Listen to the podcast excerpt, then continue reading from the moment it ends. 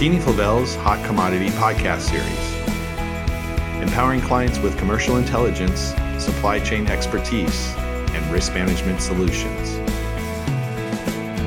Good afternoon, everybody. My name is Mike Coughlin, President and CEO of McKeany Flavell, and today is February 24th, 2023. And welcome to our Hot Commodity Podcast series. I'm joined by a very special guest somewhere in the Northeast, where it's either like 30 or 80 degrees today, and that's Jeffrey Rosinski. Hello, Jeffrey. How are you? Happy Friday, Mike. We were actually 70 degrees here yesterday. Oh my gosh, we were not. Yeah, I was watching the news and they were showing snow falling in the hills behind the Hollywood sign. So I know it was crazy. There's some crazy spring spring weather for you. Extremes. We always we've been talking a lot about extreme weather and its uh, impact on commodities. But I'll tell you, you know, you could be in uh, I think it was your area or DC and it's 70 or 80 degrees, and then you go not too far away and it's 30 or 20 or one below as it was somewhere in like North Dakota or something. Yeah, but they've been talking about the cherry blossoms in DC already. Which I mean, we're only oh. in, we're only in the month of February here, folks. So you know, we, we still have another week to go to get to get even into March. So it's uh it's it's a little unusual weather wise. Yeah, I mean, hey, anybody out there has never been uh, to Washington D.C. in April to see the cherry blossoms? Got to do it. It's fun tour some museums. That's stuff. a that's a must see. And just to, to, remind all of our listeners today, so just three weeks ago was Groundhog Day. oh yes. Punxsutawney Phil was actually forecasting six more weeks of winter, but who knew back then that he was actually forecasting the uh, weather for Southern California? Part, parts of which are under a blizzard warning, I think, this weekend. Yeah, exactly. All those that are prepping for the Sweetener Colloquium that starts this weekend are just sitting there going, Are you kidding me? Rain and 40, 50 degrees? This is not what I signed up for. That's exactly so, right.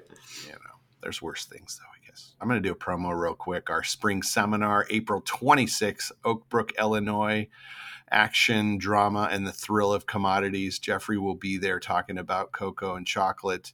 And uh, you can register online at mckeany-flavell.com. Do it now because seats are limited. We're getting a lot of people signing up, Jeffrey, and uh, I'm looking forward to it. Should be a good good day of uh, uh, packed commercial intelligence and education and just direction in these crazy commodity markets. Excellent.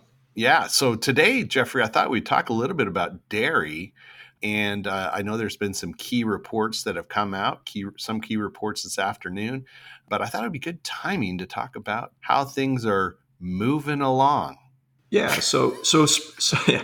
So nice nice segue there, Mike. so so springtime always makes me think of dairy because we get into the springtime flush, which is uh, for, you know for the for the buyers out there, it's the most productive time of the year for the dairy herd in terms of you know yield and milk production. So it's a it's a great time to start you know talking about that. And this last week, we've seen a couple of uh, a couple of releases that uh, you know we'll we'll talk about on this call. Uh, there was the um, February milk production report. Um, in the last couple of weeks, we've also seen the USDA ERS kind of you know medium term forecast for you know the herd as well as you know pricing trends. Um, we had a, a Fonterra GDT auction event um, that came out. Um, and then later today, Mike, as you said, we're going to get the cold storage report, which will indicate our stocks of butter across the United States. Where we won't be able to speak to that one um, conclusively because we don't know the number yet, but we can talk about those other three. So I'll I'll, th- I'll throw it open. Um, dealer's choice, Mike. Where do you want to go first? You know, I'm going to go uh, production report. Let's go production report. All right. I think that's a that's a key one. Yeah, absolutely. So, um, after declining in the two final months of 2022, I was pleasantly surprised. We actually saw a small um, uptick in the number of heifers or, or milking cows in the herd here in the United States during the month of January. So, across the total US, we were up 5,000.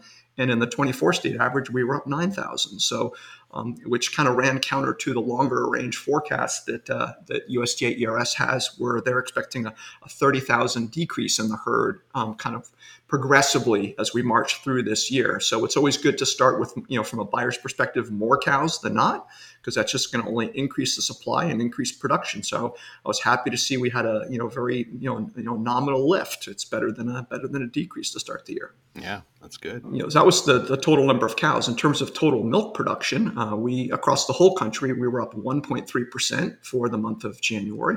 In the 24 state average, we were up one and a half percent and uh, the total yield was up um, just under one percent. We were up um, zero point nine percent for the for the month. So, from my perspective, from a buyer's perspective, I think it was all you know. It wasn't it wasn't bullish news. If anything, it was mm-hmm. bearish news, and it was you know good news for the for the buyer that we're starting this year in healthier shape than we started um, you know last year. So we've got you know more more cows in the in the herd uh, by you know 38,000 uh, compared to you know January of 2022, and yield was up, and you know we saw a, a little uptick in the uh, in the herd. So all good news for the uh, for the most part. I'd like to think. Yeah, that's good. That's good. A good start. Yeah. Um, how about some of the other uh, key indicators you're seeing?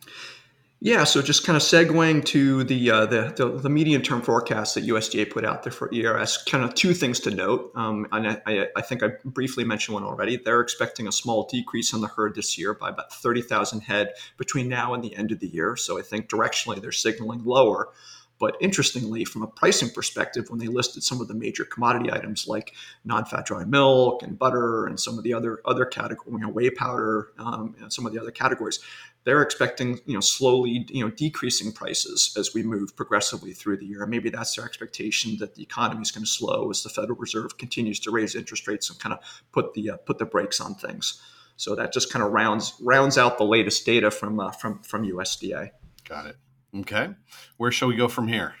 you know, let's let's leave the U.S. and let's go broader and let's oh, talk let's about global. Let's talk international. So Fonterra does a, a biweekly um, GDT Global Dairy Trade Auction event um, where they list kind of results for all the major you know um, dairy product prices. And uh, overall, in this recent event, prices in, in the in the aggregate fell 1.5 percent and all the major commodity items, save for one, butter, um, declined in prices. So, anhydrous milk, milk fat declined 2.6%. Whole milk powder um, eased back 2%, and skim milk powder you know, fell off by 2.4%.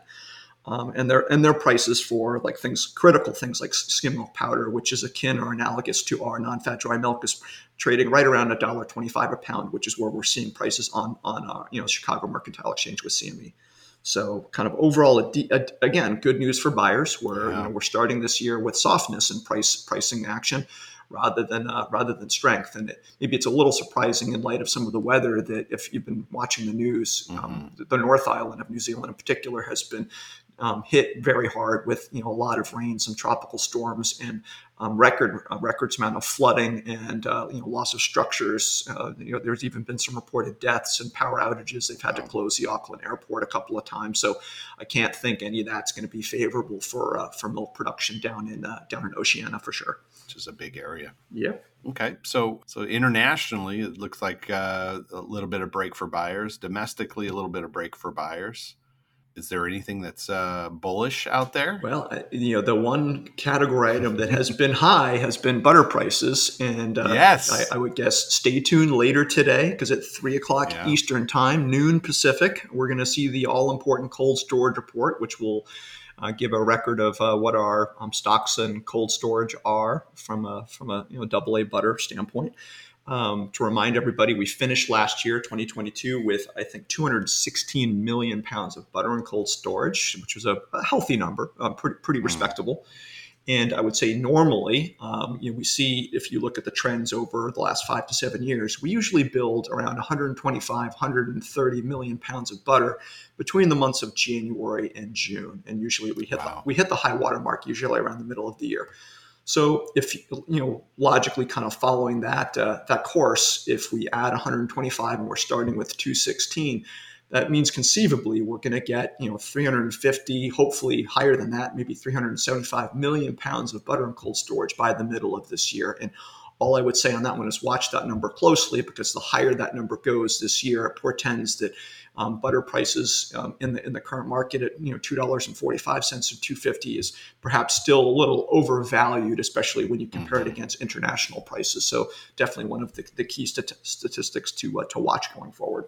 Yeah, so that that means that if it's overvalued right now, then people should be watching that, but also keeping more close in on their buys. Is that is that am I reading that correctly? Yeah, I mean, that's a good way, I think, of, of, characterizing it, Mike. So we've seen a pretty good correction in prices for the protein side, the solids non fat side yeah. of the equation, or, or, things like whey powder, whey protein concentrate, and, and caseinates. Um, butter has really been the the uh, you know we, we have corrected, so it has come down from you know three dollars or three dollars and ten cents down to two fifty. But right. I'd warrant I'd warrant that we're still perhaps a little overvalued at two forty five, two fifty, especially okay. when you stack it up against international prices. Um, sure. You know that, that only means we're going to be attracting a lot of imported um, butterfat in various forms here to the United States because our prices are higher.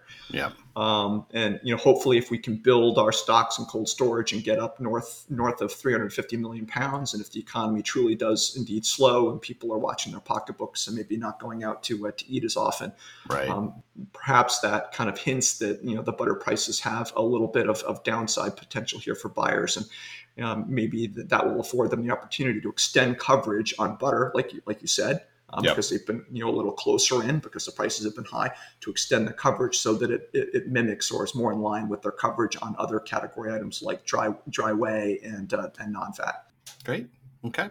Anything else you want to uh, add before we let folks uh, go off and enjoy their weekend?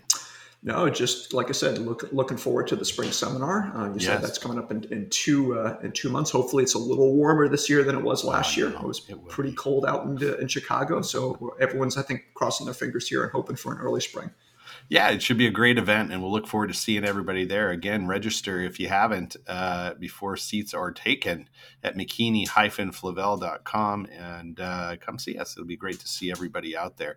Jeffrey, thank you so much for this great recap of dairy. Those that uh, are interested in learning more about what we can do and helping you in the dairy sector, reach out to us, and I'm sure Jeffrey could help you sit down and put together a good strategy moving forward. So, thank you again, Jeffrey. As I always like to say, live with an attitude attitude of gratitude. Enjoy every minute, moment with your friends and family. Take care, everybody. That concludes this podcast episode. For expanded commentary and more detailed information, log on to McKeany Flavell's IQ Ingredient Intelligence platform and listen to our Market Insights podcast. If you're not a subscriber, visit mckeany-flavell.com for more information. And as always, follow us on YouTube, LinkedIn, Facebook, and Twitter.